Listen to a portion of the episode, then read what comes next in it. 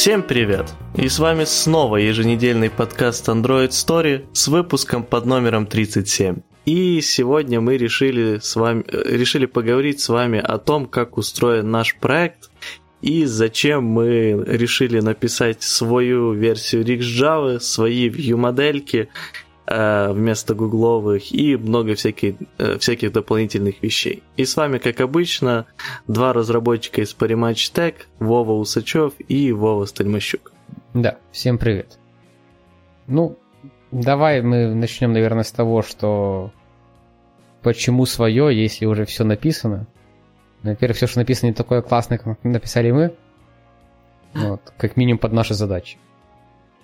Ну да, нет, давай а, а, а, обсудим вообще сначала, наверное, то, чем мы занимаемся, хотя бы такую базовую абстрактную картину нарисуем.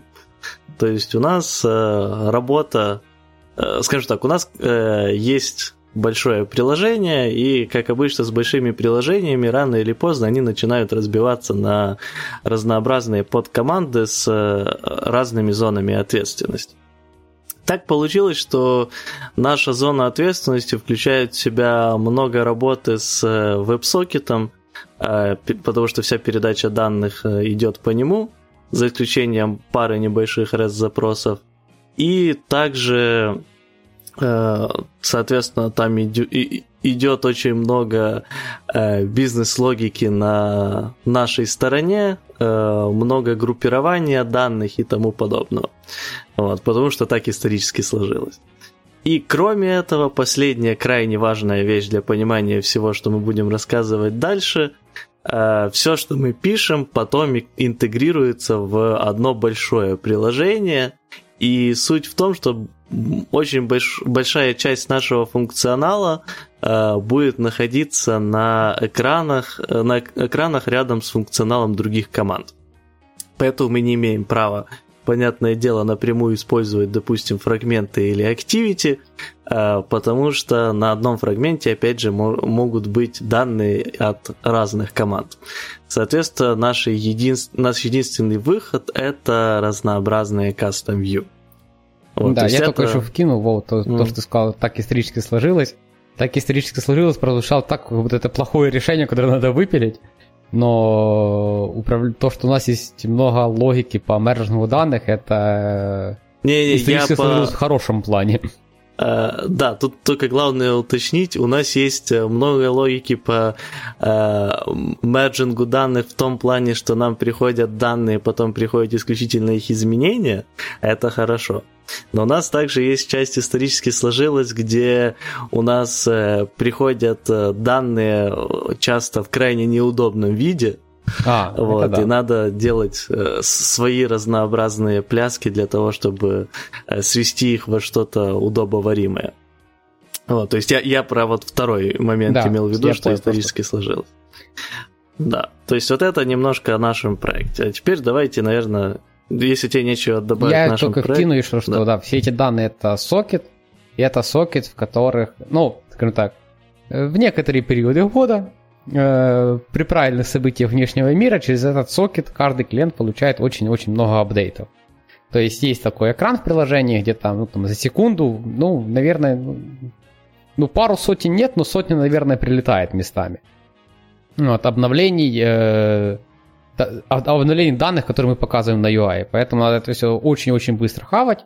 Ну и, естественно, мы не можем пропустить какой-то апдейт, потому что нам бэк пришлет только один раз, и если мы его пропустили, то как бы, ну, как бы спасибо, до свидания. Бэк думает, что мы его прекрасно получили, и все хорошо у нас.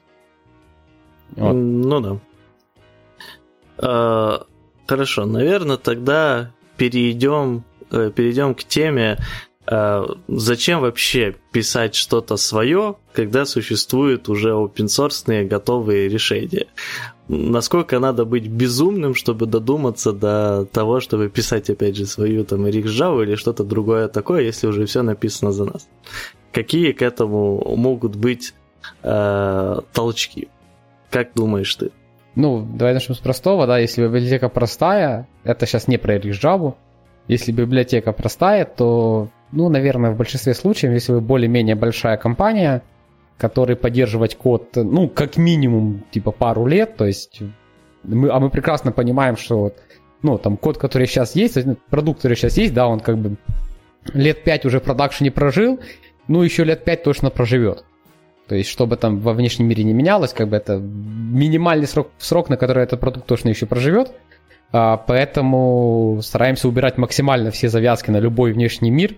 То есть мне бы не хотелось, чтобы через год вышла новая версия Android, а какой-то чувак с GitHub не поддержал свою библиотеку.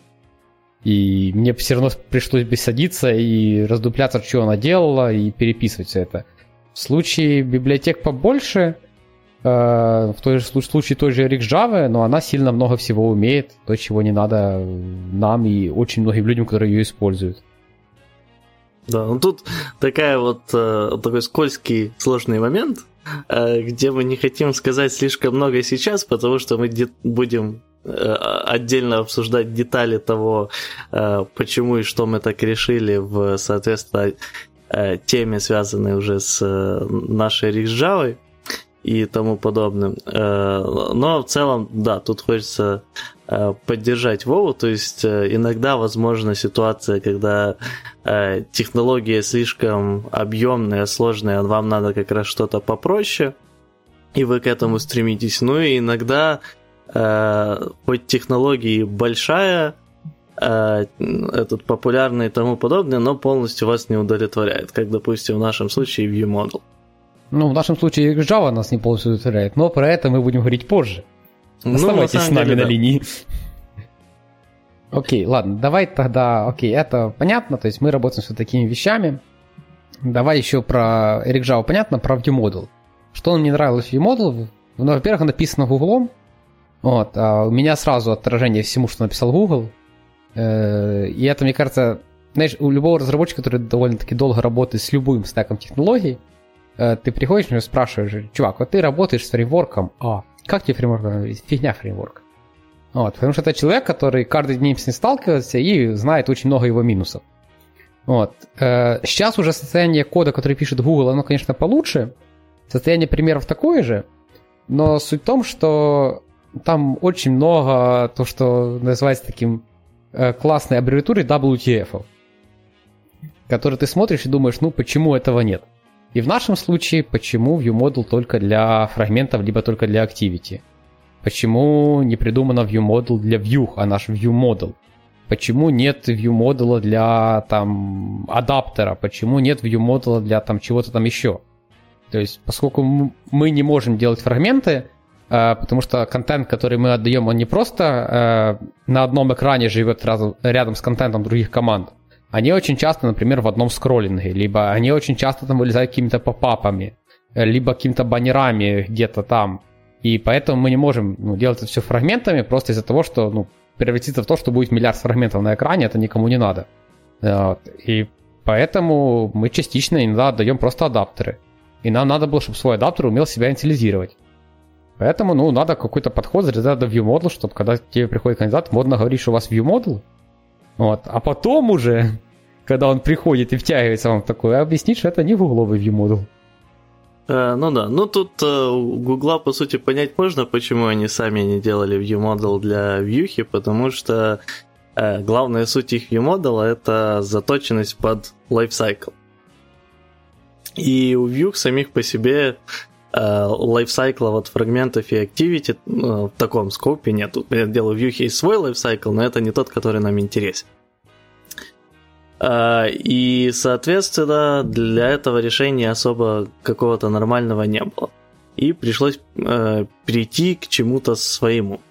То есть у нас была проблема с тем, что нам, опять же, э, надо связывать... Мы решили писать все в стиле MVVM э, в Presentation Layer, и, соответственно, нам нужно было э, чтобы view-моделька также как-то переживала lifecycle change, но также о них знала о том, что происходит он дестрой и тому подобное, и надо там отписаться от всяких вещей. Соответственно, что какое решение было принято, это э, написать свою view model, которая бы тоже привязывалась к лайфсайклу, э, но этот лайфсайкл ей э, по, э, этот ну, лайфсайкл как бы надо... просто. Да, подкидывать извне.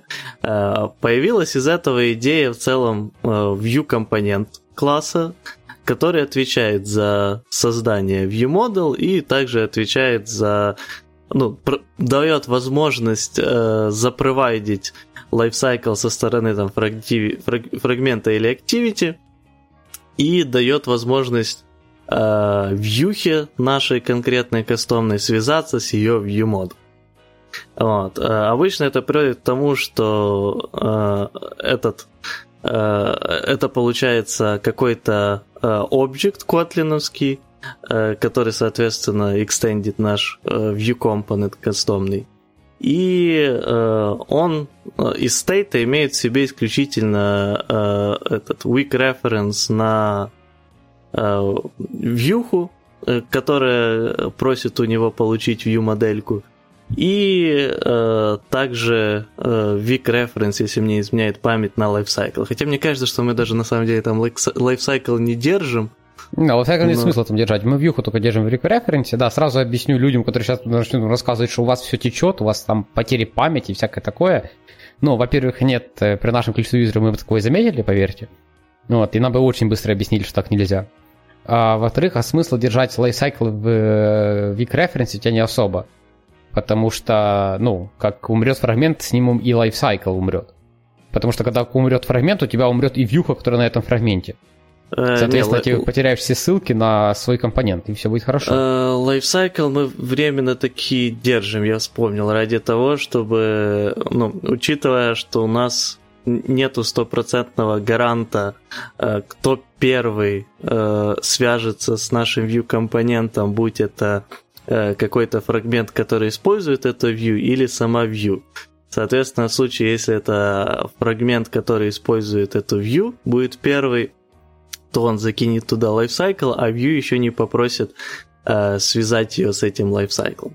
Да, что там, понятное дело, все идет на э, колбеке, то есть у нас э, все вьюхи должны заимплементить э, интерфейс э, ViewModel Owner, э, который э, соответственно, дженериком еще и описывает, как, какая view-моделька должна быть у этой вьюхи, и дальше этот интерфейс состоит из одного метода, э, который, эм, соответственно, callback, когда view-моделька готова.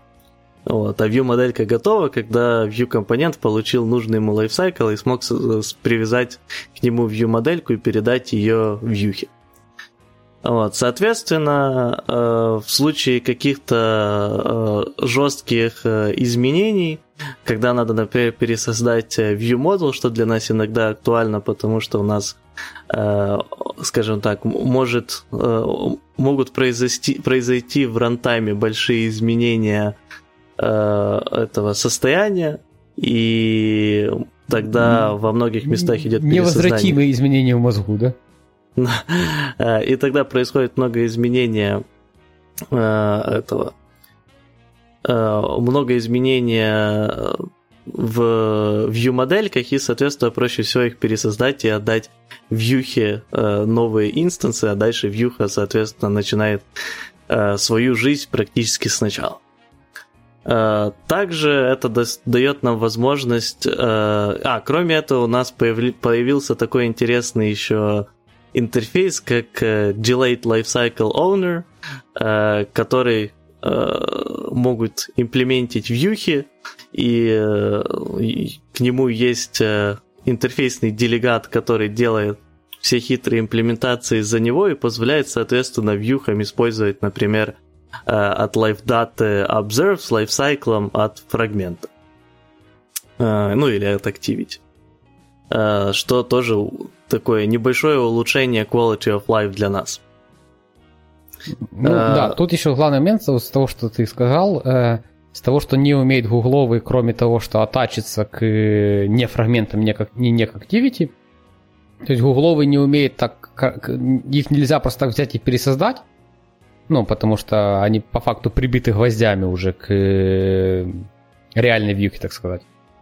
Вот. И в нашем случае это часто надо. Ну, то есть не то, что часто надо, то есть иногда меняются некоторые параметры юзера, такие, например, как язык, на который мы сильно завязаны в плане получения данных с бэка и всякого такого, потому что изменением языка меняется очень много всего в приложении. И, соответственно, там уже проще похоронить все, что было до этого, и поднять все по новой, чем пытаться какими-то ну, обзорами все с поменять. изменением языка можно полностью перезапустить э, главную activity, и, соответственно, этот перезапустится потом и все э, view модельки, потому что ты начинаешь, по сути, лайфсайкл всего с нуля. Ну, хорошо, окей. Э, изменился сам юзер в приложении, например. Изменился сам юзер приложения, вам, естественно, надо перетянуть все данные к этому юзеру. И там на первый ну, взгляд да. у нас все выглядит так, как будто это данные одинаковые, на самом деле они очень они кастомизированы довольно сильно. И там тоже проще, типа, похоронить все, что уже построено, и просто пересоздать каждому view модель, чтобы все вьюхи по новой пересоздались. Да, тут просто вот важно понимать, что после того, как у нас э, юзер заходит в систему, у него в это время в э, ботом э, navigation баре может быть э, открыто много разнообразных экранов, которые мы не перезапускаем сами экраны. То есть, чтобы у юзера был хороший experience, но при этом все данные там должны обновиться. Вот. И можно, конечно, делать э, этот какой-то обзоринг везде, где этого надо э, того, поменялся ли юзер, произошла ли, произошел бы ли логин или тому подобное, но мы, по сути, полностью э, перезапускаем вот наш, э, в, в наших модулях, э, именно те, которые касаются нашей команды, э, весь граф зависимостей. И, соответственно, нету никаких очевидных привязок к, к тому, что вот когда юзер залогинился, то э, надо пересобрать вот это, вот это, вот это, и нету никаких прокидываний вот этого обзорвинга изменения юзера. А просто в одном единственном месте, э, если поменялся юзер, пересобираем граф. Да, плюс Потому есть ситуации, это... когда ради оптимизации трафика того же юзера если юзер ушел, уходит на некоторые специфичные экраны, где мы понимаем, что то есть мы, мы знаем, на каких экранах юзер сколько сидит, мы понимаем, что если юзер ушел на вот эти вот экраны, то ему в ближайшее время вообще не надо будет то, что там делает наша библиотека, и, соответственно, нас просто тушит э, основное приложение. Ну, то есть основная команда вызывает правильные методы с фразами так, чуваки, вы тут следующие 5 минут вообще не нужны, как бы давайте вы полностью все потушите и не будете жрать трафик нашего дорогого юзера. А когда он возвращается, нам также шлют, что все, вот теперь, типа, вот юзер начинает пользоваться чем-то, что связано с вашим функционалом. Так что давайте поднимаем все по новой, сокет по новой, пересылка данных все по новой, все, пожалуйста, обратно адресуйте, как будто все так и было. Вот, это тоже важный момент с того, что ну, есть случаи, когда надо все просто пересоздать весь мир, и это в разы проще, чем иметь зависимость на миллиард обзораблов, которые будут как-то что-то нотифицировать. Да, э, ну и тут добавлю еще уже просто в продолжение того, что мы обсуждали насчет наших вот view моделек и view component, э, также у нас э, органически появились такие вещи, которым принято было дать название group component и group state component. Суть в том, что view component цепляется всегда к одной view – Проблема появляется в том, что у нас одной вьюшки может быть э, n количество в приложении. И, соответственно, один э, static view component тогда не подойдет для связи с ней, потому что даже на одном экране могут быть десятки э, одинаковых view. Да, простые люди его это viewpager называют. Ну да, допустим, как viewpager. И тут э, появляется э, идея э, групп компонента, который уже по какому-то ключу э, умеет э, создавать и кешировать у себя в этот э, у себя в данных э, какой-то view component и связывать уже его, соответственно, какими-то конкретными вьюхами по этому ключу. Ну, ключ уже, соответственно, зависит от доменной области этого экрана. Вот. И Э, соответственно, тоже идет привязка к лайфсайклу, и если все тушится, то и наш view component в итоге очищается из памяти group component. То есть хоть у нас есть вот эти все статики в виде group component и одиночных view component, э, но они сами по себе практически никакого стейта не держат. Вот, то есть Group Component держит в себе только хэшмэп э, view компонентов, которые он создает по надобности и удаляет по лайфсайклу, а View Component в себе вот держит только weak reference на view и на этот Lifecycle. Э, на lifecycle, но опять же только до того момента, пока он не может соединить его с view, и потом даже weak reference на lifecycle, на lifecycle тоже нет. Да, тут главное, говорю, э, знаешь, у многих разработчиков есть э, ужасное пугание статики, то есть, как только там что-то в статику поставил, то все, как бы, ну, вон из профессии, э, ты не разработчик, всякое такое. А если уметь ей управлять и нормально все вворачивать нормальные викрефы, ну, в жизни ничего не упадет и ничего не потечет. Надо не, просто ну, хорошо тестировать. На самом деле, тут у нас э, и так и есть в планах уже топ, ну, как бы у нас уже появилось понимание, что у нас получается как-то слишком много статики, это неудобно, и мы же планируем в будущем все это свести к единственной статике, с которой идет, соответственно, инициализация нашего компонента, а дальше уже все дополнительные view компоненты и групп компоненты будут дергаться из нее. Да, но это, а, знаешь, это, это техническая штука. То есть, по ну факту, ну, да. да, это просто становится чуть-чуть неудобно, потому что, ну, проще Это бы... засорение global namespace. Да, и... и там реально часть можно было сделать синглтоном просто. Ну, то есть, э, не статикой в явном виде, а такой, ну, такой, знаешь, как статика, которая скрывается чуть что она статика. Вот. Ну, да. Вот. Но я про то, что именно продуктовых метрик это никогда, ну, это не нарушает. И с этим спокойно можно жить. Mm. окей, хорошо. А, тут еще надо, наверное, кинуть э, по поводу э, Group State компонента, как ты сказал, я тебя тут перебил. То есть зачем он нам? Он нам нужен для того, чтобы иметь возможность э, людям, которые используют нашу библиотеку, по, по поводу, ну, подписаться на состояние этого компонента.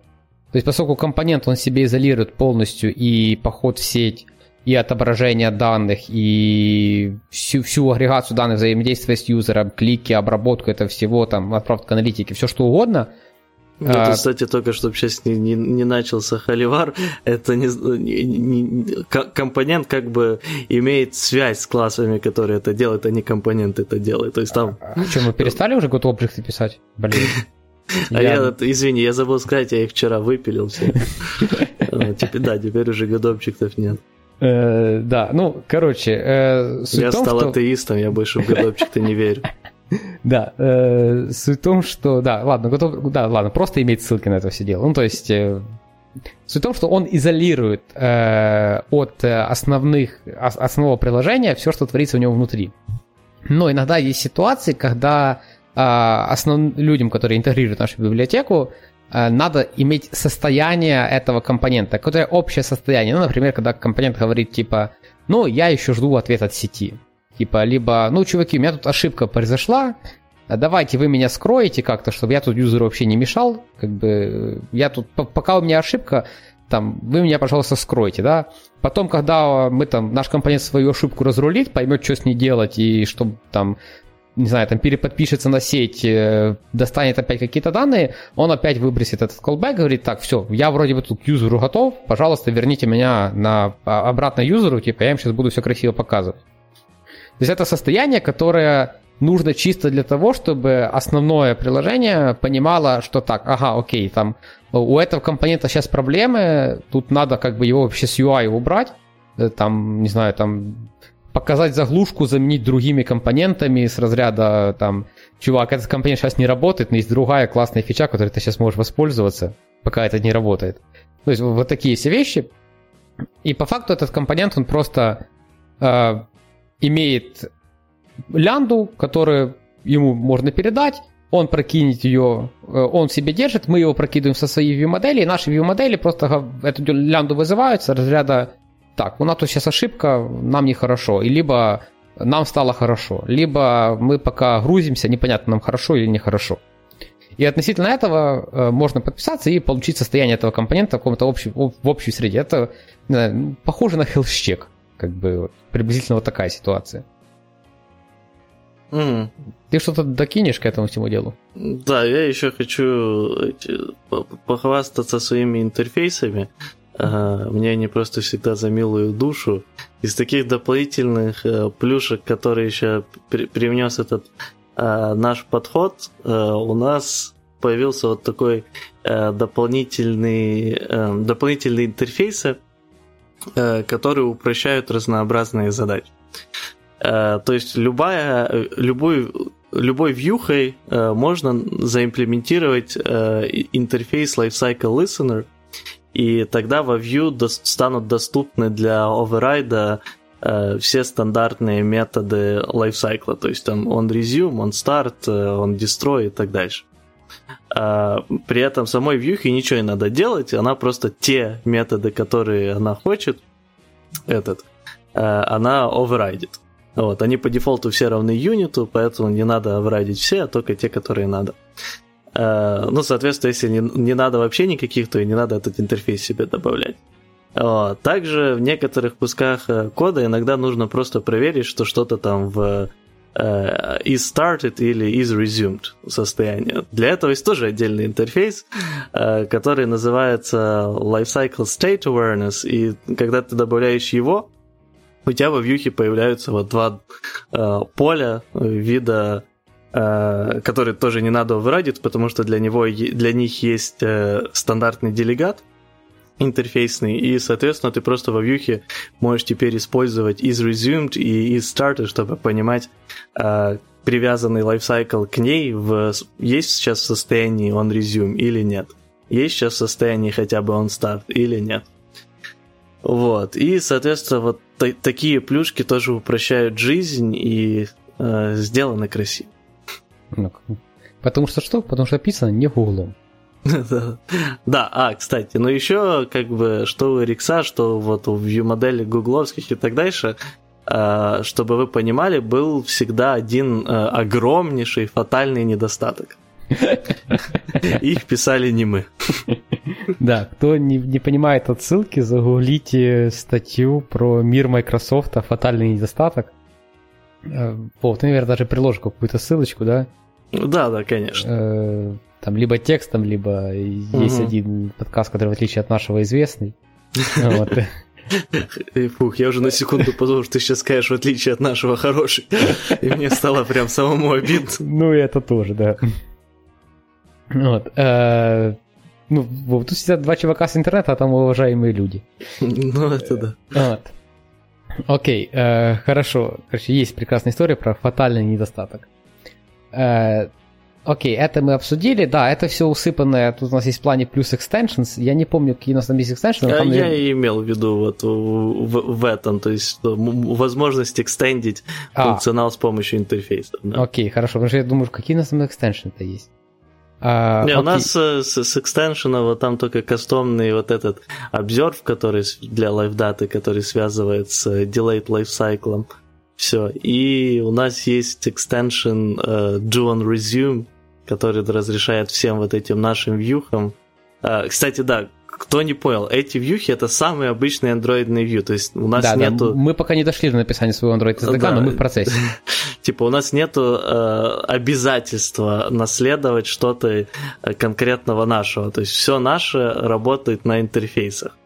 Поэтому на интерфейсах и на делегатах. Поэтому ты можешь, можно использовать абсолютно любую вьюху из Android SDK, и это все будет работать с нашим подходом. Окей, хорошо. А, ладно, давай движемся к второй прекрасной вещи. Э, собственный Рикс. Да. А, ну, Давай так, тут, наверное, надо издалека чуть-чуть э, начать. А, когда мир еще был молодой, разработчики в нем были юны, воин не знали, плакали по ночам от асинтаска и тому подобного, появилась Rix Java. И все, конечно же, начали ее массово использовать. В мире стало лучше, говнокода стало меньше, хотя и не, не особо меньше. Э, вот, все радовались, танцевали. Но тут внезапно подошел троянский конь. и из него вывалились карутины. Вот. И все увидели, какая это прекрасная вещь, и захотели на нее сразу перейти. Но я не зря назвал это троянским э, конем, потому что из-за этого начались раздоры, споры в командах и тому подобное, что мы будем использовать. Эриксу, карутин или что-то другое. Вот. А в современном мире вообще, по-моему, 90% разработчиков считают, ну, на андроиде считают, что новый проект начинать на Эриксе это ужас-ужас и только карутин. Нашу команду тоже, тут, тут уже, скажем так, не нашу команду, нашу старую команду тоже постигла э, вот такая вещь, что захотелось все переписать на, на карутин или хотя бы новый функционал писать на карутинах. Частично это было вызвано тем, что э, люди, которые ищут работу... Да давайте так, новые... люди, которые знают Рижаву, проблема, как у газеты Вести, умирают со временем.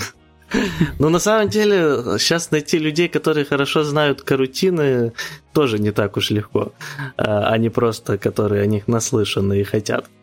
Вот. Но суть в том, что да, многие разработчики, э, во-первых, сложно найти того, кто хорошо знает RX Java, а во-вторых, э, многие хорошие разработчики хотят именно пойти на проект с карутинами. Поэтому вот одна из, одно из движений, которые хотели начать у нас, это все же переход на карутин. Но пошел, пошла вот эта раз, разбивка на команды, отдельные модули, разные зоны ответственности и тому подобное. И тут уже дошло до другой идеи, что как бы каждая команда должна иметь возможность выбирать, что она будет использовать, и не ограничивать друг друга. Но тут появляется проблема. Э, как-то надо связывать все вот эти команды с тем, что у одних карутины, у других Java, у третьих еще что-то. Надо что-то простое, легковесное, желательно без упора жесткого на трейдинг. И желательно, чтобы оно еще и нам помогло с тем, что у нас есть веб-сокет, данные по которому приходят, там одна треда, все просто, э, но при этом их надо по-разному видоизменять, мапить, фильтровать и так дальше. И тут-то и рождается прекрасная, невообразимая идея написать свой RX, но чуть полегче и с, соответственно, фишечками для именно нас. Да, да, с одной известной карточной игрой женщин, женщинам легкое поведение. Да. Да, тут надо, знаешь, вспомнить прекрасную историю, как э, с Markdown было, да, у нас есть 11 конкурирующих форматов, мы сделали формат, который все объединяет, поздравляю, у нас 12 конкурирующих форматов. Да. Э, да, есть такое, но у нас вроде получилось даже хорошо. То есть, ну, во-первых, да, это общий контракт коммуникации. И как мне сказал один человек, который был у нас на собеседовании или на прескрине, когда он спрашивает, ну что у вас на проекте, я вот описываю приблизительно вот так, как мы сейчас с вами вот разговариваем, но без там деталей имплементации, всякого такого. Я говорю, ну, у нас как бы в модели как бы подход общий, но свои, написаны приблизительно так-то, так-то. Ну, у нас как бы есть своя имплементация рексы, как бы подход общий рексовый, но вот имплементация написана своя. Вот. Ну, у нас есть вот э, парсинг данных, как бы подход общий месседжпаковский, но как бы контракт мы поддерживаем своей имплементацией, там, ну и так дальше вот это накидываю, он такой, ну, говорит, я, я понял, я понял, у вас подходы общие, просто пишите все свое. Я говорю, ну, очень правильно описал, да. Ну и по факту, да, выливается это все в RX Lite, который просто, э, самое, не скажу, что очень маленький ребенок, выкидыш RX, потому что он еще и с изменениями своими, которые нам были лично интересны. Э, наверное, давай я сначала затравочку, что нам он дает э, относительно большой RX. Значит, ну, первое, он дает э, минимальные такие вещи, как э, триггеринг на что-то первое. То есть э, Doing First Action и Doing First Value. Это то, что нет в большой рексе. И по концепции рексы это там в жизни когда не будет, потому что уже были люди, которые пытались это заимплементить, писали pull реквесты Как бы уважаемые люди из Netflix им сразу объяснили, что, ну, чувак, ты ничего не понимаешь. И, в принципе, наверное, в концепции оригинальной рексы, которую мы знаем, которую Netflix писал, это правильно, то есть все поток, никакой императивности, мы пишем все полностью потоками, поток, поток. И в случае Netflix, когда это, во-первых, ну, это фреймворк для... Не то, что, ну, библиотека, ладно. Библиотека трекинга для бэкэнда, э, наверное, на их концепт это все прекрасно ложится, и в жизни им там не надо будет никакого doing first action, либо doing first value. Но в мире андроида это очень часто не хватает, это либо прикрывалось какими-то костылями в Rx, либо еще чем-то, То есть, ну, нужно тебе просто какую-то лянту, когда пришли первый раз данные. Спрятать прогресс-бар, э, не знаю, там что-то там сохранить, куда-то что-то поменять. То есть тебе нужно состояние, что да, вот сейчас у нас вот первые данные пришли. Э, это первое, ну и это doing first value, который просто триггерится, когда первый раз данные пришли. И второе это doing first action, не помню, когда мы его используем, но, наверное, тоже нам зачем-то нужен был. Это когда просто что-то хотя бы произошло. Либо произошла ошибка, либо произошло все-таки значение какое-то вам пришло. То есть что-то произошло в этом потоке, надо это как-то первый раз как-то по-другому обработать. Это из мелких вещей, из, боль- из больших вещей э, наш RX не имеет терминального состояния вообще в принципе. То есть, что бы в нем ни произошло, поток не оборвется.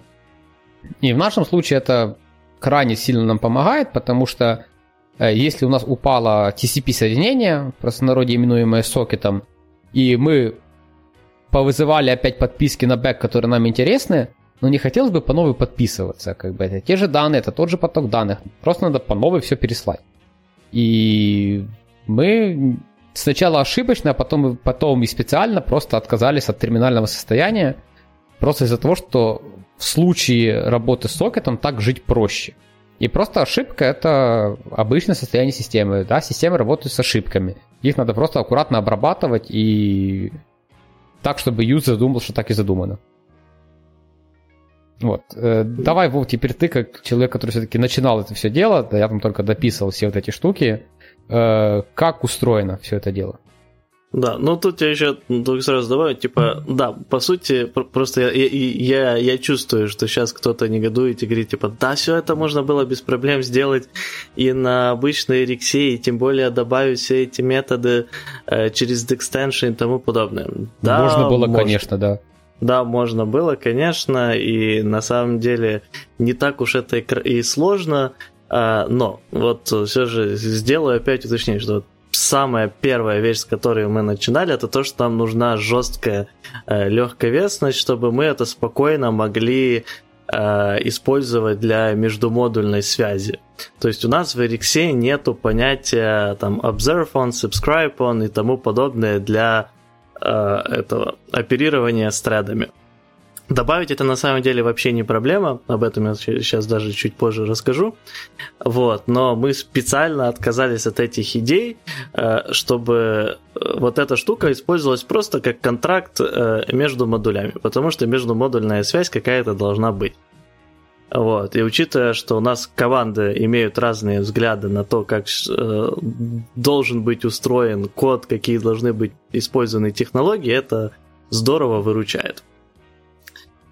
Э, это первое э, из такого основного. Второе. Э, на самом деле получилось крайне просто.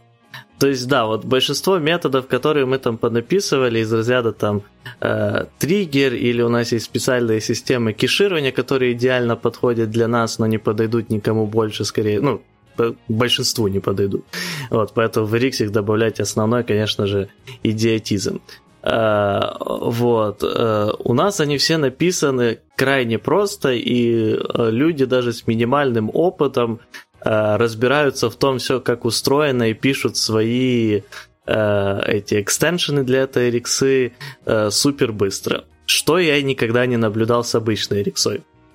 Я знаю, я с обычной рексой работаю работал э, и работаю иногда в пэттом проектах крайне давно, поэтому мне уже сложно вспомнить и представить вот эти ситуации, когда мне это все было непонятно, в диковинку, и вообще этот реактивный подход не осмысливался мозгом. Но э, люди, которые только приходят э, в эту сферу, только знакомятся с этими подходами, э, все равно заметно, как сложно и вникнуть в RX. Э, и когда ты пытаешься лучше понять, как все происходит под капотом, и начинаешь смотреть э, эти исходники, то там начинается еще больше, большая задница. И это на самом деле понятно, потому что там есть э, всякие проверки на null. Кстати, вот тоже один из плюсов. У нас как бы null вполне себе нормальное значение для нашей рексы, если мы указали optional тип данных. Для RX Java 2, понятное дело, null там запрещен, по причине того, что оно оперирует с Java, и там в Java нету optional типов, и, соответственно, э, null слишком непредсказуем. Поэтому Rix Java 2 по сравнению с первой оттуда убрали возможность по потоку передавать null. У нас такая возможность есть. Тоже из таких небольших э, плюшек, но которые у нас, допустим, используют. Потому что null пр- прекрасное обозначение отсутствия данных. Э, вот. Э, так, как только вот с чего я ну, давай, и... пока ты вспоминаешь, что там себе на стек закинул, я тут просто людям, которые сейчас начнут орать, что тоже так все можно было сделать, и в обычную рексу можно все, что хочешь дописать. Ну, во-первых, э, сама официальная дока Java говорит, не пишите свои операторы. То есть, скорее всего, вы не понимаете, в случае обычной рексы, которые от Netflix, оригинальные рекс Java, э, скорее всего, вы не понимаете, что вы делаете, когда пишете туда оператор. Это первое. Второе, придите завтра пятница уже, ну ладно, придите в понедельник на работу, дайте своему джуну задачу, напиши мне флетмэп к обычной рексе. Вот. Я даю большую вероятность того, что ваш джун не напишет. А наш джун к нашей рексе написал. Причем никого ничего не спрашивал, у него просто была задача, он посмотрел, что ему тут надо flatmap, он взял и дописал flatmap. Я обалдел, когда код-ревью делал, правда, но это же такое. Потом оказалось, что его, конечно, там не надо, если бизнес-логику правильно понять но не суть. То есть человеку надо было, он взял там за, за пару часов, написал flatmap. И все, я уже молчу про простые операторы, такие как, э, не знаю, там, мне когда понадобился Doom First Value, я его написал, не знаю, за минут 25, наверное. Это с тестами уже. И с тем, что я ждал, пока она задеплоится, минут 7. То есть, в принципе, простота библиотеки перекрывает почти любые минусы, учитывая то, что любой оператор, который нам только взбредет в голову написать, мы там, ну, максимум, не знаю, ну, разве что какой-то хитрый скан надо будет, ну, это и скан там недолго писать. Ну, короче, большинство операторов, за исключением каких-то, там, наверное, суперспецифичных, там пишутся, ну, до дня точно. Даже скан, наверное, там за день спокойно можно написать с проверками, с тестами, с чем, всем чем угодно. А, ну да, согласен. Но я вот э, э, на этом, по сути, и сбился чуть-чуть с потока мыслей. То есть, э, если, вот я как говорил, открыть исходники обычной Rix Java, ну, там можно запутаться крайне легко. Потому что написано сложно, из-за того, что, во-первых, это Java, а не Kotlin. Во-вторых, все эти проверки на null, а в-третьих, там дополнительные логирования и тому подобное – через статики все это и прочее. А у нас же а, все идет крайне минималистично и просто, а, потому что Kotlin, а, потому что скоп задач намного меньше и проще, и а, потому что типа нету вот всяких вот этих штук, как проверок на нал и тому подобное, потому что за нас это делает Kotlin. Э, соответственно, все сводится к тому, что у нас есть вот базовое понятие observable, э, который у наш, в нашем случае просто э, абстрактный класс, у которого есть два метода, один абстрактный, один нет. Абстрактный метод это subscribe, который принимает в себя on next и on error, и неабстрактный метод это который принимает в себя только on next, и в случае он error, он просто берет и выкидывает.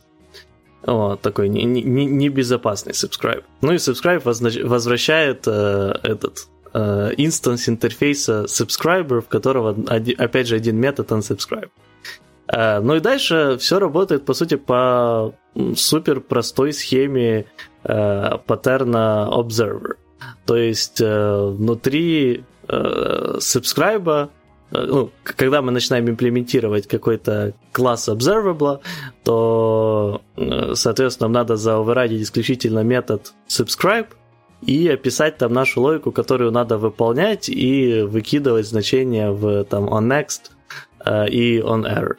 И, соответственно, каждый последующий оператор, все они описаны так, что они э, этот, у себя в Э, subscribe, подписываются на observable, от которых его вызвали, применяют какие-то там тему операции перед тем, как сделать on next on error в свои подписки. И все это получается крайне просто, без дополнительных проверок, без дополнительно обложенных э, статических логирований э, и тому подобного.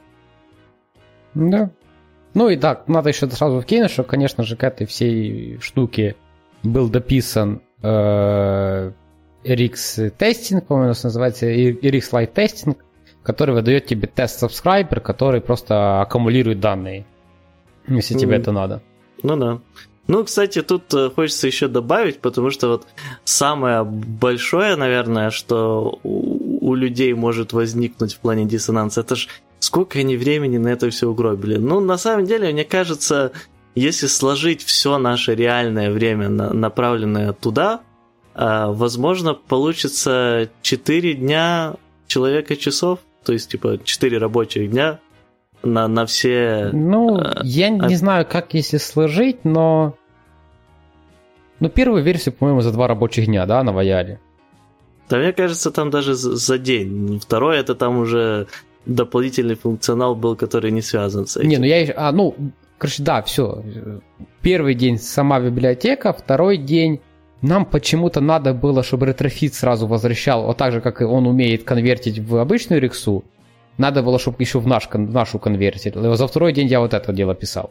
А, вот это было единственной, наверное, нашей ошибкой. Вот, да, вот это то, что было писать сложно. Сложно было писать ретрофиту свой конвертер, который вот это все умеет. Да, слава богу, от этого отказались, надо было его выпилить как-то, потому что уже, по-моему, никто не использует. Да, да. Вот. Э, потому что когда уже мы зашли к REST-запросам, то там и ну, идея того, что сингл как бы нужен, а не observable э, появляется. И в итоге мы и идеи с трейдингами, в итоге мы приходим к обычной риксе. Вот. Э, да, в этом было... мы остановились, и раз запросов взяли карутины. Потому да. что что? Потому что там они идеально решают свою задачу. Suspend функция, скоп взял, получил результат, с экрана ушел, скоп закрыл. То есть этот инструмент прекрасно выполняет свою функцию, мы решили, что да, это нам можно брать.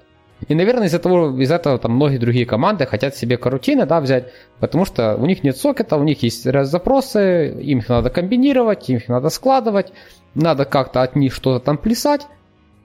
Там это все дело идеально подходит. Ну, у нас кстати... Э, раз запросов, как я говорю людям на собеседование, э, полтора раз запроса на, на, на, на всю библиотеку. Mm. Вот. Э, ну тут, кстати, люди могут накинуть идею того, что, э, во-первых, можно было бы просто использовать Flow, если уже используете карутины. Но, во-первых, когда мы это все писали, Flow был все еще экспериментал. А, во-вторых, э, даже сейчас э, у него, по-моему, э, да, там по-моему, все еще в превью или уже не в превью? Там, по-моему, API уже стабильно. Я вот специально сейчас гугл, загуглил вот это их release note ы. Ну, вот с того времени, вот если мы тогда бы его взяли, то уже два раза бы API переписывали. Да, то есть э, вы, возможно, на самом деле когда-то на Flow перейдем. Я вот это вообще не возражаю. Но перейти на Flow будет на самом деле не так уж сложно в том плане, что, ну, я говорю, мы в общей сложности, ну, ну, до недели потратили на все вот эти штуки, и для Flow нам надо будет переписать, по сути, все наши кастомные операторы, на которые большинство времени было потрачено, потому что написать фильтр или map, ну, это секундное дело. А вот написать вот нашу логику кеширования внутренних данных, э, которые тоже через оператор реализуются, потому что они нужны у нас практически везде. Ну, столько или, там... времени на Flow потратишь, сколько же нашей рексой. Да, да. Если не больше. Вот. Но и рекса все равно наша останется, потому что, опять же, э, у нас есть огромная legacy часть, где все в RX Java, и, соответственно, как-то надо будет туда это все передавать, а затаскивать туда и RX Java, и карутины э, не очень хочется. И, соответственно, там, э, чтобы была связь с нашим приложением, с, с нашей частью приложения, то вот эту связь можно все равно продолжать делать через нашу RX Lite, хоть у нас и сокет будет идти по Flow. Вот. А, ладно, вкину еще, кстати, одну удобную вещь, связанную с RX Lite.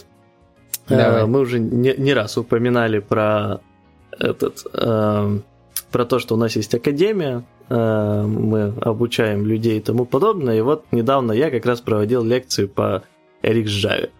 И э, вот с помощью нашего RX Lite э, получилось достаточно быстро показать Э, как вообще устроен подписка этот, снизу вверх, как это все работает, почему Observable холодный и тому подобное, и э, почему Observe On и Subscribe On работают именно так, как они работают. Потому что, вот, кстати, насчет легкости, э, после трех часов уже лекции за минут 20 с объяснениями вместе я написал оператор Observe On и Subscribe On для этих, э, для нашего Рикса. И ну тут, конечно, студент, если студент, кто-то из наших студентов нас слушает, сейчас скажет, типа, нам и так нихера не стало понятно. Э, Вы Возможно. их не слушаете, они ничего да. не Но я, я видел в глазах некоторых, что они что-то осознали. Вот, и поэтому тоже неплохой получился инструмент для того, чтобы объяснить, как вообще работают как вообще работает реактивное программирование и на чем оно выстраивает. И что не все там так страшно, как кажется. Окей, okay, хорошо. Что это обсудили, короче, не бойтесь написать свою, не знаю, свою, свою рексу, свое что-то там. Я на самом деле сейчас активно вынашиваю мысль того, что надо бы свою библиотеку для погрузки картинок. Тут уже вы перегибаешь. А зачем? Ты, ты не поверишь в ситуацию. Давай. Ситуация в некоторый мифический проект. Ну, угу. Там много картинок подгружается. Угу. Например, логотипы команд. Ну так, ну, чисто да. в некотором абстрактном проекте. Ага. Вот. И в этом некотором абстрактном проекте много чего за Cloudflare спрятано. Вот. Угу. И капча прилетает время от времени. Угу. Вот. И бывает такое, что если ну, по security policy ты у нас клиент ненадежный, то тебе все запросы режутся, чтобы ты ну, не додосил. Вот. И, соответственно, обрубаются все запросы.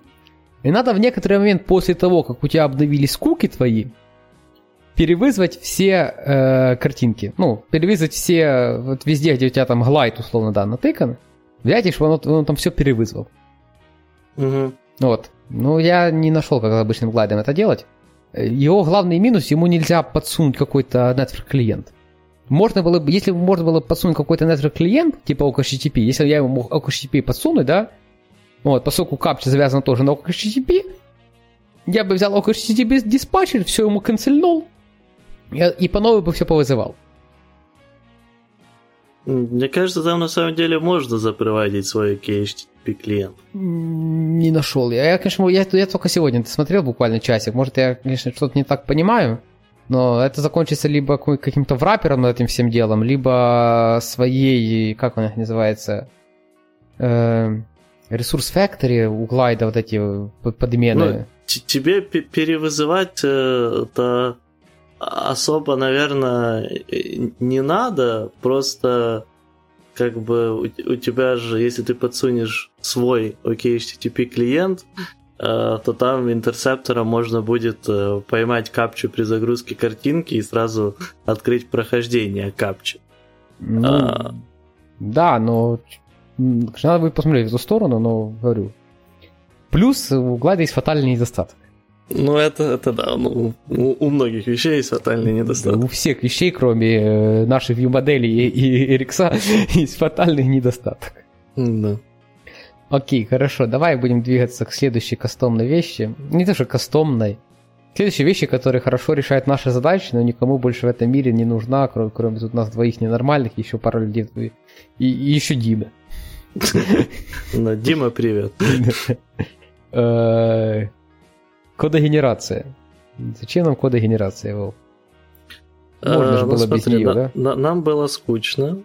Да, да, мы... я, я помню этот самый эм, прохладный вечер августа, да. Да, да, да.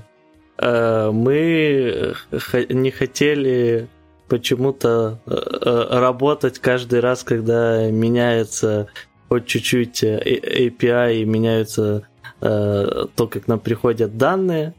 Вот, потому что мы слишком ленивые. Еще и... мы не хотели писать миллиард парсингов под э, да, мы не хотели миллиард писать... entity. Да, миллиард парсингов под миллиард entity. Короче, типа, все потому, что мы неблагодарные, ленивые э, свинтусы, которые не хотели работать. Да, ну и, короче, есть некоторые структуры данных, вот, э, которые прилетают от бэка. Вот, э, то, что это структура данных, описывается, в принципе, JSON, который этот JPEG может вам отдать. Вы можете прийти к команде и сказать, чуваки, что, там вообще будет в этом респонсе? они скидывают там JSON, который описывает структуру, что там будет. Вот. Ну, там мы используем такую штуку, как single R, который сейчас .NET из их форматов, который меня немножко воротит, то, как он вообще устроен. Из-за каких-то своих специфических э, полей, которые на самом деле нужны только другому клиенту на single R. Сначала у нас была, конечно, глобальная мысль взять готовое решение, вот, но как бы мы решили, что это не наш путь, и можно single R и руками разгребать. Оказывается, разрывается он просто, просто откидываете что-то, что-то в начале, что он там себе же написал, что-то в конце, а в середине не, просто данные ты, нормальные. Ты, ты, ты уже... Э, это, на самом деле мы, мы уже давно не выкидываем. Там оказалось... Нет, вот давно... этот двоечка, пустой объект, это же всю, всю жизнь выкидывалось. А, ты про те данные, ну окей, ну, да, я ну, думал, что ты про варинт. Не-не-не, да. Вот. Да, там часть данных нам абсолютно не нужна. Да, то есть просто берете, выкидываете, и дальше оказывается все окей. Все, все равно все можно пропарсить. Я не знаю, зачем они там в их внутреннем протоколе, но зачем-то, наверное, нужны людям. Вот. Они тоже нашли фатальный недостаток, наверное, в чем-то. Вот. Ну, и не, дальше... ну, на двоечку мы не смотрим, потому что мы смотрим на объекты, но мы смотрим, если там троечка, по-моему, и четверочка, это уже коды ошибок. А, ну, ну, короче, Дальше там идет э, ну, просто байт хекс, или как там правильно это называется. Ну, просто хекс идет дальше большой, которым где-то зашиты наши данные. Кому интересно, как это выглядит, можете зайти там, mcg.org, сайтец, который ваш JSON конвертнет вам в этот, в этот формат. Вот. У нас там, правда, и не JSON конвертируется, но это уже такой там, специфический JSON, в котором только массивы есть. Вот. Ну и вот это все надо дело как-то парсить. Парсить оно с помощью всяких разных схем прикольных, ну, да, я только тут э, дополню, а то, да. мне кажется, люди не, не понимают всей величины задумки. То есть на, нам э, данные приходят без вообще э, каких-либо идентификаторов, что, что это э, за данные, э, то есть вот что, какое вот это поле, какое вот это поле. То, а нам приходит вместо этого вот каждая entity как э, массив. И, соответственно, вот эти схемы, которые нам выдает э, бэкенд изначально, они указывают на какой позиции, как, какой э, тип данных должен быть, и, соответственно, что это вообще за поле. Э, при этом, если в объекте есть вложенность, э, то есть, например, в объекте есть другой объект, то это будет э, массив внутри массива. Вот. Ну а если есть этот в объекте массив, а внутри массива будут объекты, то это будет массив, внутри которого массив, внутри которого массивы. Вот. А каждый элемент массива это, соответственно, какой-то какой из полей. Вот. Делается это все для жесткой экономии трафика, потому что, понятное дело, э, названия полей и тому подобное, и их тип нам не нужны. Да, ну, во-первых, да, это ждет много трафика. Людям, которые сейчас подумали, нифига себе, бэкенщики с них издеваются, вы не переживайте, так выглядит не только респонсы, но еще и реквесты. Вот, поэтому мы тоже с них издеваемся, потому что реквесты мы шлем точно в таком же виде. Да, но у них это все сигналар с месседж-паком разбирают. Ну да. Вот. Э, что у нас дальше происходит? Короче, надо писать код, который говорит, что так, возьми вот этот хекс, разложи его вот так-то и вот так-то, Значит, с первого возьми, как будто это стринга, дальше возьми, как будто это int, и так дальше, и так дальше. И так дальше. Ну, естественно, таких объектов у нас ни один, ни два, по-моему, даже уже не 5 и не 10. Вот. Суть в том, что ну, довольно геморно каждый раз смотреть вот этот JSON глазами и писать под него парсер. Хорошо, что нам было геморно даже в первый раз это делать. Вот. И, и, и в первый раз мы таки попытались что-то не, там сами. Не, мы, мы, мы никогда не пытались. Не, не пытались, да, мы да, руками это написать это все дело. неадекватно выглядит. Вот. Э, поэтому мы просто написали кодогенерацию, которая смотрит на этот JSON только своими уже глазами, а не нашими. Э, и пишет код, который умеет разгрести из э, ну, из, пишет сначала из, модельки. Да, а пишет модельки для... готовые, да. дата-классы, пишет э, к ним там методы, которые им нужны, методом чуть позже. Э, и она умеет принимать вот этот массив массива в массивы, то есть это массив any. Она принимает, умеет принимать лист any, и с этого листа any делать нормальный вменяемый объект, с которым уже дальше можно работать. Плюс в этот же JSON э, нам бэкенщики шлют, что optional, что не optional, и мы относительно этого выставляем котлинский optional, либо не выставляем. Да, привет, Джейк Уоркл, который в библиотеке Kotlin Pad очень удобно выставлять optional. О, да. Э, там, там, там, чтобы вы понимали, э, как бы, ну, есть такие вещи, как type-классы, чтобы создавать, соответственно, какой-то конкретный класс, чтобы указать, от какого класса, например, наследование идет и тому подобного, и чтобы указать, какого класса там какой-то property, который вы генерите. Так вот, конструктора, который позволит сделать optional этой, этого класса, нет. Э, чтобы сделать его optional, то надо создать, потом от него вызвать метод copy и передать в качестве параметра из nullable true. Вот. Так и живем. Да. Э, ну, это решено, по-моему, у нас есть библиотека CodeGen KTX. Я, правда, не помню, мы это туда перенесли или не перенесли. Но я не прямо сейчас, конечно же, и посмотрю. Не перенесли. Надо будет перенести его и сказать людям, что их проблема уже решена.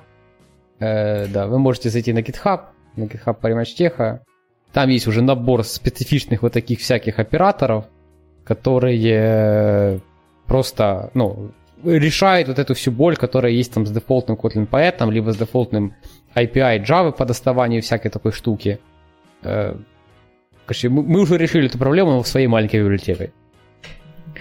Э, суть в том, что да, вот это весь кодеген, он на основе этих JSON создает нам классы, которые умеют создавать себя же на основе э, вот этого листа Any. Под Any может быть еще и другой лист, ну, потому что это Any. Э, и точно так же, так как мы вспоминали, что у нас данные приходят дифами дальше, то есть первый раз все данные, а дальше у нас приходит чисто точечное изменение. Э, оно умеет также парсить вот эти вот батчи с изменениями, и складыв... на... накладывать эти изменения на этот объект и выплевывать новый объект, который уже с изменениями. Ну, приблизительно вот такая вот логика. Да, если что, то только не, не пугайтесь, у нас в объектах варов нет, это берется старый, копируется, и в нем меняются да, я же сказал, поля на новый. Выдает новый объект, конечно, мы же нормальные люди. Э, да, ну и в целом получается вот так э, простенько, красивенько, и без э, боли с нашей стороны, когда что-то особо меняется. Э, хотя, конечно, когда какие-то большие изменения, то и код ген приходится править. То есть вот в изначальной версии, допустим, у нас не было optional, что вело к тому, что у нас все э, properties были optional, и это было крайне неудобно. Э, соответственно, когда добавился, добавилось то, что в JSON, описывающем модельки, появились поля optional, которые булианы, надо было допилить этот функционал к CodeGen. Потом появились энамчики. Вот, и в итоге CodeGen, у CodeGen появилась возможность э, генерить еще и энамчики, кроме обычных классов. Да, потому что мы тоже так же не хотели намы руками разгребать.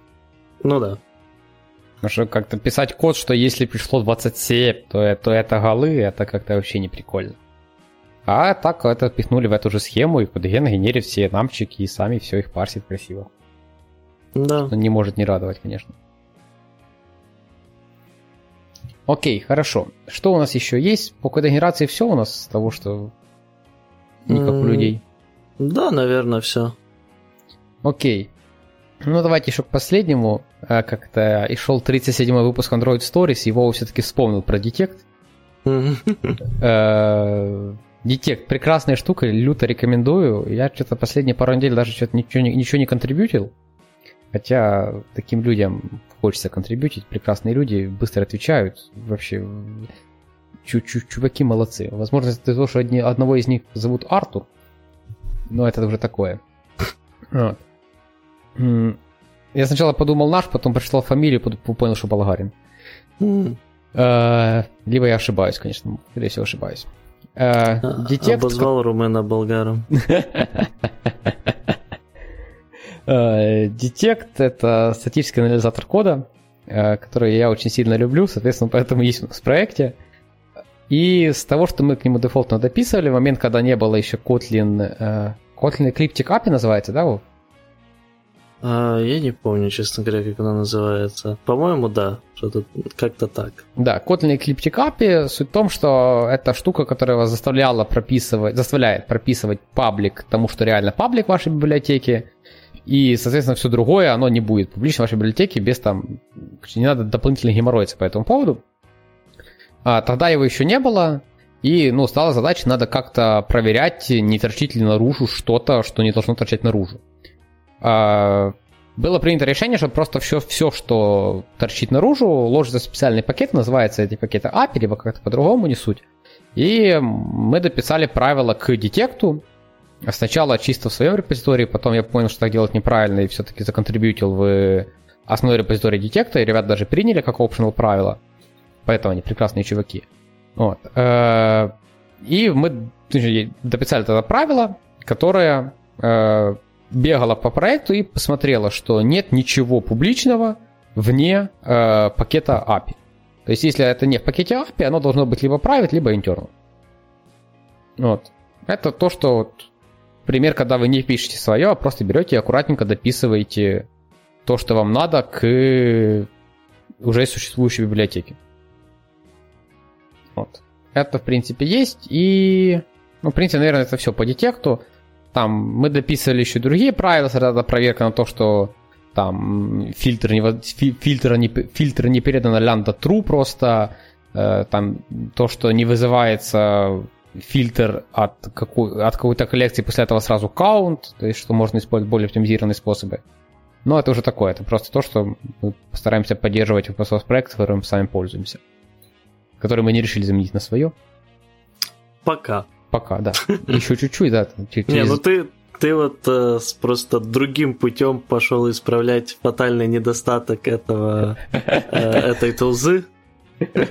Просто рано или поздно там останется только твой код и... И все, и фатальный недостаток да. пропадет, да. Да. Они, знаешь, у нас Хотя... будет своя конфигурация детекта, которая включает только те правила, которые мы сами написали.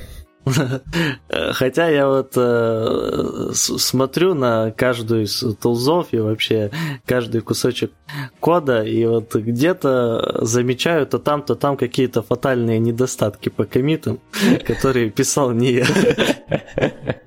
Да, это есть такое. Ладно, давай еще э, к последнему шестому пункту. Э, я не скажу, что это что-то такое... Ну, это просто, не знаю, кажется, просто болезнь всех, всех здоровых людей. Э, сейчас это уже не выглядит так... Э, как самое, как это... Сейчас это уже не выглядит специфично, Шокирующе. Но, да, шокирующе, да, с последними новостями. Но год назад, когда я пришел и сказал, что, ребята, нам надо все dependencies хранить у себя, Потому что вот что-то из вот этих вот, что мы используем, либо Maven Central, либо JFrog, когда-то упадет, когда-то закроется, и будем сидеть лужи, все, конечно, ржали. Вот, потому что, ну, чувак, ну, come on, ну, ты что, что чтобы, чтобы что? Чтобы закрылся JFrog, чтобы закрылся Maven Central.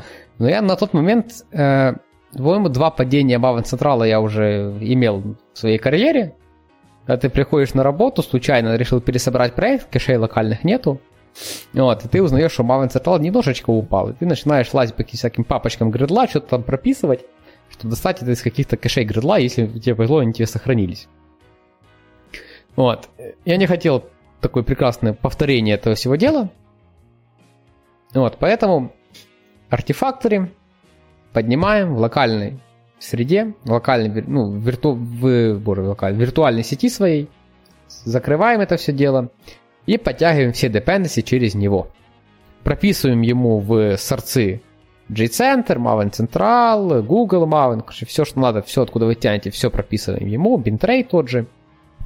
Но все зависимости тянете через него. Что он делает?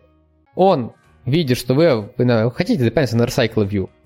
Он, вы обращаетесь к нему, он такой смотрит, ага, окей, это Recycle View, такая-то версия, у меня в кэшах она есть. Как попала она, позже обсудим и отдает ее вам.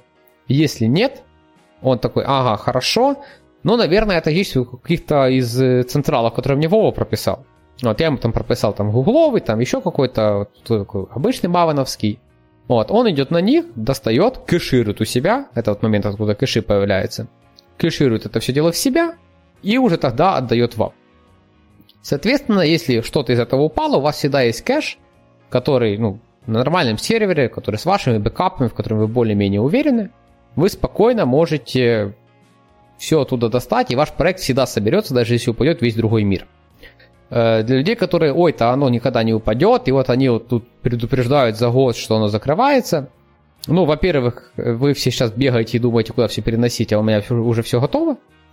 А, во-вторых,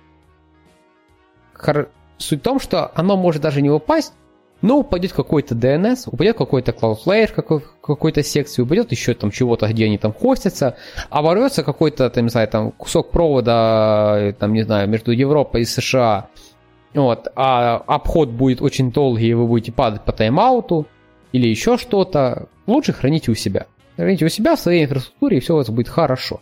Если ну, ваша инфраструктура достаточно надежная для этого всего дела.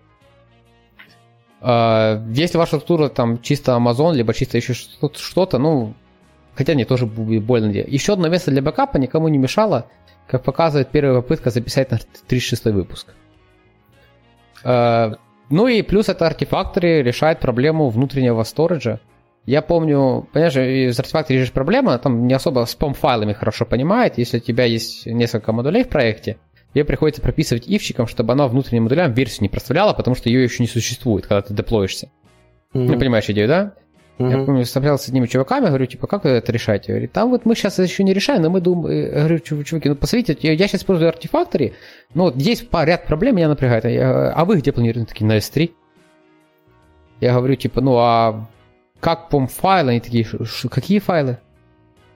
Я это понимаю, что артефактор еще просто прекрасный инструмент. Но если вы знаете что-то удобнее, ну и не S3 желательно, то напишите нам куда-то, зайдите в чатик, напишите нам, что там есть вот такая штука, можно использовать. Э, ну и давай еще, наверное, про CI, что она делает, зачем она вообще.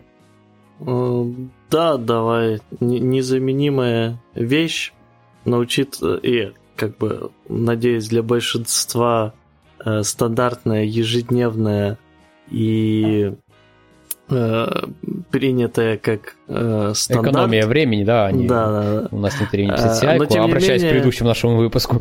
Да. Но тем не менее, учитывая ситуацию с тем, что мы рассказываем сейчас в целом про наш проект, а не только про то, что у нас э, супер такое кастомное, необычное и кликбейтное, э, вот, то про Сяйку тоже, думаю, стоит упомянуть. Э, у нас она наверное, не супер сложная для тех, кто писал сложные сяйки, но и не супер простая для тех, у кого сяйки еще нет, потому что у них нет времени на сяйку. Uh, вот. Uh, а занимается она в целом... Ну, давайте сразу сделаем разделение. Как бы есть сяйка, которая именно наша-наша, то есть нашей команды, и ей пользуемся в основном только мы. Э, и даже она, по сути, у нас не одна.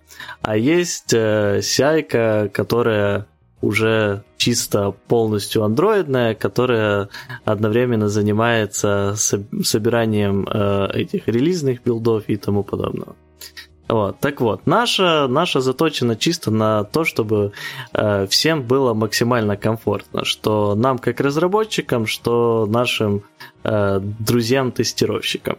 Э, ну и одновременно, когда обычно тестировщикам комфортно, то и разработчикам жить проще, потому что они меньше в личку пишут. Э, так вот, понятное дело, э, наша CI, как CI любого здорового, здорового человека, в первую очередь смотрит, что никто не накосячил и не сделал каких-то очевидных проблем – и, а если сделал, то обрывает все, все дальнейшие свои действия и не пускает ни в, в в develop, э, ни в паблишинг э, этих паблишинг новой версии нашей библиотеки. Делает она это путем включения нашего любимого детекта, которому пора уже бы закинуть нам за постоянную рекламу. Вот, а также прогоном э, пачки наших юнит-тестов. Э, на этом этапе чаще всего наша CI и падает. Вот, э, к сожалению. На линтере, на деле, да? Да, на линтере. На самом деле, э, крайне это часто бывает, потому что такой, а, то все нормально я там написал, что я буду линтер запускать у себя перед пушом. Вот. Э, но если чудо случилось, и мы все написали хорошо, э, тесты не сломали, э, этот, э, в коде не накосячили, чтобы линтер не жаловался, то наша сяйка начинает э, потирать э, ладошками и включает э, сборку нашей библиотеки и выгрузку ее на артефакторе. Э, что, во-первых, э, дает нам возможность потом подключить эту конкретную версию, которую она выгрузила в э, нашей основной части приложения, если нам дальше надо перейти туда, чтобы продолжить разработку уже в основной части, а не только вот часть зоны нашей ответственности. Но также это подготовительный этап к третьей части, где уже начинаются сборки основной части проекта по нашим разнообразным флейворам, потому что у нас больше одного, понятное дело, и иногда разный функционал уникальный для какого-то флейвора, и там разные поведения, поэтому QA-шники в разных ситуациях тестируют разные флейворы приложения. Э, поэтому собираются вот эти флейворы с последней, соответственно, версии нашей библиотеки, которая только что была опубликована. И после этого идет финальный прекрасный этап, от которого аж плакать хочется. Э, Все, что собралось, на, не, на, не, на них собираются ссылочки и публикуются в комментариях к merge request, что дает э, возможность QA-щикам туда зайти и скачать себе готовые для тестирования билды, с последними данными в библиотеке и последними данными в основной части проекта. Без никаких телодвижений с их стороны. Да, ну я тут сразу добавлю в момент оптимизации вообще процесса ваших. А, если QA-шник... Это делается вообще под каждую фичу бранчу, под каждую фичу бранчу, которая хочется замерчиться в develop, создается merge request, ну и это все дело прогоняется. QA-шник тестирует, и тут момент, который я когда говорю другим разработчикам, мне так сначала первое их такое мнение, такое, что вы делаете? Вот, а второе такие, блин, а прикольно. Э, вы даете своим QA-шникам и забираете у всех разработчиков, не помню, забрал ли у всех разработчиков. У вот. себя не забрал. Ну, у себя не забрал, да, мне это время от времени надо все-таки это делать. Вот, хотя надо бы и у себя забрать. Короче, забирайте у всех разработчиков, оставляйте только себе, если вы элит команды имеете на это право. в принципе, по-хорошему, даже у себя забираете и раздаете всем QA-шникам право на мерч. То есть у всех разработчиков его забираете, только QA-шникам оставляете. И QA-шники сами мержат веточки в develop. Это несложно, это делается с помощью нажатия кнопочки merge на любой CI. Это... Да, конфликты, если что, они не правят. Они да, конфликты они, естественно, не правят. То есть, если разработчик отдал фичи бранч с какой-то фичой с конфликтами, как бы QA-шник кидает вам задачу в reopen и абсолютно здраво говорит, что, чувак, ну, типа, ты вообще что там, а? Тут кнопки merge нету, надо, чтобы была. Вот. Даже если QA-шник пишет, ну, вот так это вполне нормально, они не должны там знать, что там нет кнопки merge. Кнопки merge нет, они про это знают.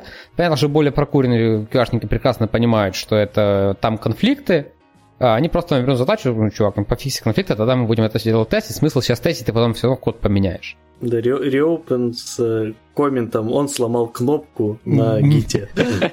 Ну, типа такого, да. Э, на самом деле такого у нас нет, но да, просто...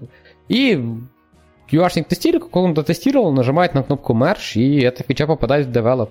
И тут легкий момент, знаешь, много разработчиков, то, что я часто встречаю, это те же люди, которые у нас на CI нет времени.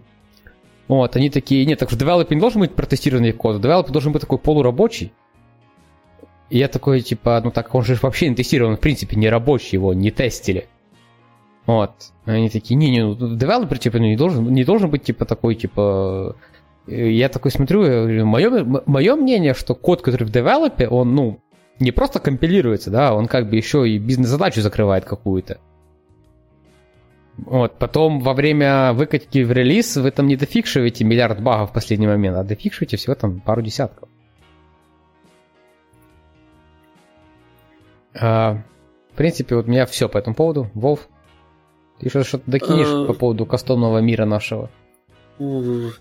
Ну, единственная тема, которую мы не поднимали, но мы уже 20 раз ее, наверное, обсуждали на подкасте, поэтому смысла растягивать не вижу. Это DI, мы уже не раз упоминали, что у, нас на уровне наших модулей из-за того, что у нас их несколько, но при этом каждый получается не супер э, огромным, и, соответственно, количество dependency, размер э, dependency графа получается достаточно минималистичным по современным взглядам, то дяйка у нас полностью написана руками.